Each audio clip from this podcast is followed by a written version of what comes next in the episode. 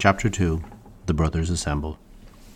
St. Brendan, therefore, when fourteen brothers out of his whole community had been chosen, shut himself up in one oratory with them, and spoke to them, saying, From you who are dear to me and share the good fight with me, I look for advice and help. For my heart and all my thoughts are fixed on one determination.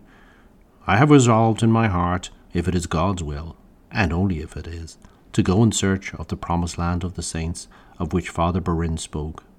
How does this seem to you? What advice would you give? They, however, having learnt of the Holy Father's will, say, as it were with one mouth, Abbot, your will is ours.